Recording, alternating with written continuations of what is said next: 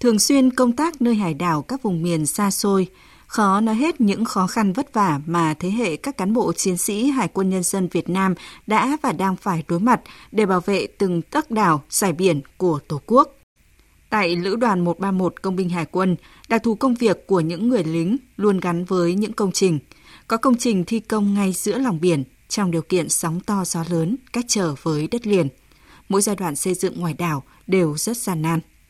Thấm nhuần lời dạy của bác, tư tưởng thông suốt thì mọi việc đều làm tốt.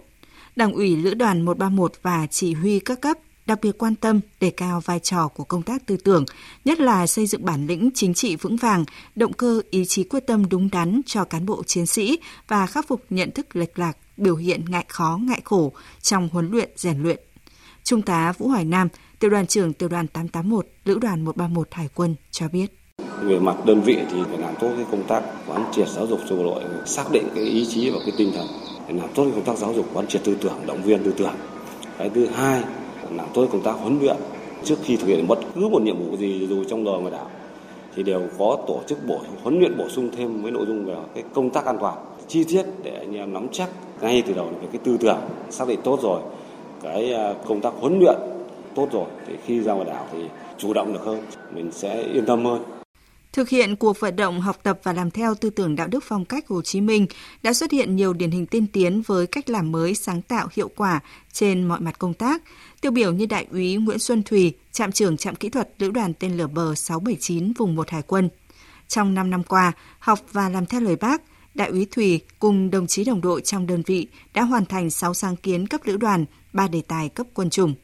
Đại úy Nguyễn Xuân Thùy cho biết, học tập phong cách làm việc khoa học của bác Đơn vị rất chú trọng tạo điều kiện cho các cán bộ kỹ thuật thực hiện các đề án cải tiến nâng cấp đồng bộ vũ khí, khí tài nhằm duy trì nâng cao hệ số kỹ thuật, khả năng sẵn sàng chiến đấu. Nhờ vậy, nhiều cán bộ trẻ không chỉ hoàn thành tốt chức trách nhiệm vụ huấn luyện, sẵn sàng chiến đấu, rèn luyện kỷ luật, mà còn nỗ lực sáng tạo, tham gia phong trào tự học, vươn lên làm chủ vũ khí khí tài. Đại úy Nguyễn Xuân Thùy chia sẻ.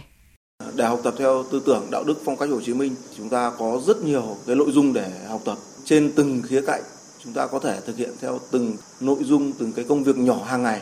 Với bản thân tôi thì bằng việc hàng ngày làm việc với trách nhiệm cao nhất, làm việc sao cho có cái lợi ích tốt nhất đối với tập thể và đối với đơn vị nói riêng và quân đội nói chung. Nếu kết quả huấn luyện là thước đo trong quá trình rèn luyện phấn đấu thì ý chí quyết tâm, tinh thần học tập và làm theo bác là yếu tố quan trọng góp phần vào việc hoàn thành nhiệm vụ. Ở Lữ đoàn Đặc công Hải quân 126, phong trào học tập và làm theo bác được duy trì nền nếp và bài bản từ nhiều năm nay. Thượng tá Trần Thanh Hải, Phó Chính ủy Lữ đoàn 126 cho biết, từ phong trào này, cán bộ chiến sĩ lữ đoàn đã thi đua nhau vượt khó và vượt qua giới hạn của bản thân trong môi trường làm việc đặc biệt. Không những giỏi vị trí của mình mà còn nhiều vị trí khác một người có thể làm việc với hiệu suất bằng hai người, ba người, mang đậm nét của đặc công hải quân. Chúng tôi đang quán triệt sâu sắc cái lời dạy của Chủ tịch Hồ Chí Minh. Đặc công tức là cái công tác đặc biệt, là vinh dự đặc biệt, cần phải cố gắng đặc biệt. Trong khi đó với yêu cầu nhiệm vụ đối với quân chủng hải quân, đặc biệt là lực lượng đặc công hải quân ngày càng cao và càng khó khăn gian khổ hơn. Và đặc biệt thì à, đối với yêu cầu nhiệm vụ bảo vệ chủ quyền biển đảo trong tình hình mới thì chúng tôi đang thực hiện cái tiêu chí tập trung huấn luyện và xây dựng lực lượng đặc công hải quân theo tiêu chí là năm giỏi và hai đoàn kết. Giỏi thứ nhất đó là bơi lặn giỏi.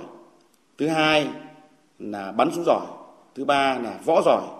Thứ tư là tác chiến giỏi. Thứ năm là giỏi chịu đựng khó khăn gian khổ. Còn à, xây dựng cái hai cái mối đoàn quan hệ đoàn kết ấy, đó là nghĩa tình đồng đội và quân dân Keo Sơn. Thấm nhuần lời căn dặn của Chủ tịch Hồ Chí Minh, bờ biển ta dài, tươi đẹp, ta phải biết giữ gìn lấy nó, nên dù thực hiện nhiệm vụ ở giữa gian khổ, đòi hỏi sự hy sinh với bộn bề thiếu thốn, các cán bộ chiến sĩ ở các đơn vị làm nhiệm vụ trên những con tàu, các đảo, đài trạm, nhà giàn đã nêu cao tinh thần khắc phục khó khăn, gian khổ, mưu trí dũng cảm, thực hiện đúng đối sách trên biển, vượt sóng to gió lớn cứu giúp ngư dân gặp nạn. Những việc làm đó đã góp phần làm người sáng thêm phẩm chất cao đẹp bộ đội cụ Hồ, người chiến sĩ hải quân trong lòng nhân dân cả nước.